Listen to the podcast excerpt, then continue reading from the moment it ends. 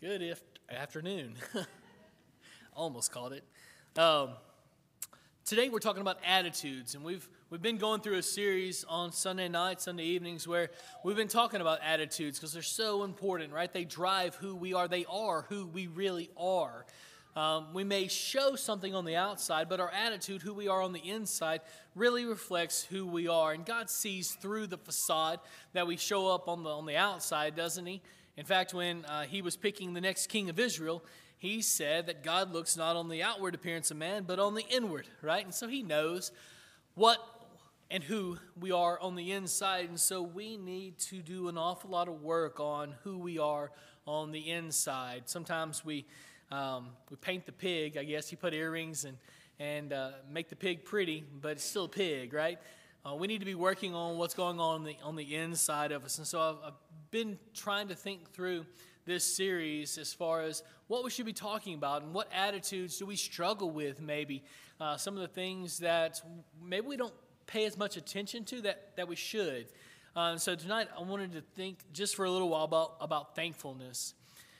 If you flip to any one of the letters in the New Testament, especially the ones that Paul writes, but really any of the New Testament letters, what you're going to find is a pretty normal um, way that these guys wrote letters. All Christians in the first century had a, um, a summary, a way, an outline that they used to write letters. And Paul follows that outline. Usually it's a salutation. Hi, I'm Paul, and I'm writing this letter to you. And then he would enter into a period of thanks. Let me show that to you. That's in, well, like I said, you could pick anyone, but just for example, let's start with Philippians chapter 1. Philippians chapter 1, starting in verse 3. In, in verse 1, Paul tells you who's writing this letter Tim and Timothy, and they're servants of Jesus. And then they tell you who they're writing this letter to in case he gets lost. It's going to Philippi. Uh, and, and they want the elders and the, the deacons to read this letter too. And then they, they invite them to have grace and peace that only comes through Jesus. But then in this next little section, and starting in verse 3, he talks about uh, something that he's going to talk about in just about every New Testament letter that we skip over very quickly. We run through this section of it very quickly. Um, and, and we need to stop and pay attention to what he actually says. And so let, let's do that just for a few minutes tonight. Philippians chapter 1, verse 3. Paul says, I thank my God in all my remembrance of you, always, in every prayer of mine, for you all making my prayer with joy because of your partnership in the gospel from the first day until now. And I'm sure of this, that he who began a good work in you will bring it to completion at the day of Jesus Christ. What, what's, he, what's, he, what's, he, what's his attitude there? It's one of gratitude, isn't it? It's one of thankfulness. Uh, in fact, he says, Every time I think about you, I'm grateful for you. And he's going to say that to just about every church he talks to even the Corinthian church, right? He's going to have a variety of problems with them. Some of them don't even think that he's a real apostle, but every time he thinks about them, he's grateful for them. We need to think more about thankfulness. It's one of the things that we allow to slip through the cracks. How many of us are good at gratitude? It's difficult, isn't it? It's one of those things that we forget to do. We forget to be this thing, this we forget to be grateful, don't we? It's difficult. But I think it's necessary because we're missing some things, some big things that we might otherwise be benefited from. If you look in the New Testament, as you follow each one of uh, the, the writer's thoughts here, I want you to go back through this week and just read them all. Read, read every one of them. Read through um, the, Romans and First Corinthians and Philippians and all, read through all of them. Find every instance where in the beginning of the letter the writer gives thanks for his audience. And I want you looking for a specific thing. He's always thankful for their spiritual condition. He's always thankful that they're they're working, that they're active, that they're remembering him, that they're doing spiritual things.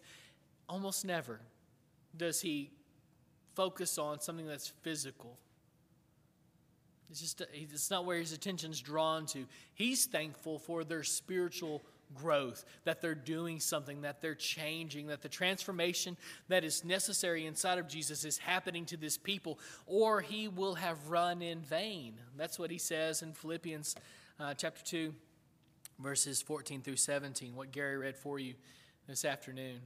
Paul does not want this, his work, to be useless. He wants to see fruit from it, and that they're growing is the fruit that he needs to see, that he wants to see, and he is thankful for that. If you flip back over to Daniel, you'll find more gratefulness, more thankfulness in the book of Daniel, which is an odd place for it to be, isn't it?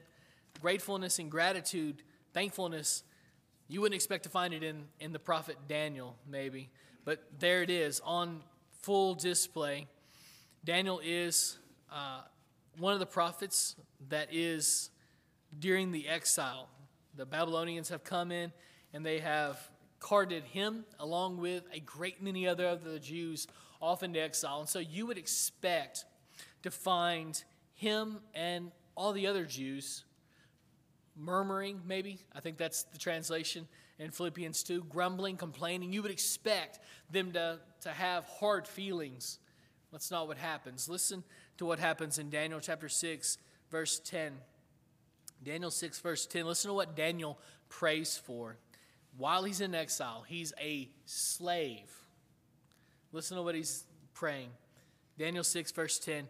When Daniel knew that the document had been signed, this is the document that says that anyone who uh, prays to any god other than Darius will be thrown into the lion's den. That document, when that document has been signed, when Daniel knew that that document had been signed, he went to his house where he had windows in his upper chamber open toward Jerusalem. He got down on his knees three times a day and prayed and gave thanks. What's he got to be thankful for? Right? His people are in exile. Put yourself in Daniel's shoes for just a minute. This is a pretty dark time in Israel's history. Historically, this is the darkest time in Israel's history where they think that God has betrayed them. God has completely left them alone. That's not true, but that's what they think. Uh, and Daniel knows different. Apparently, he is, this is his practice. This is not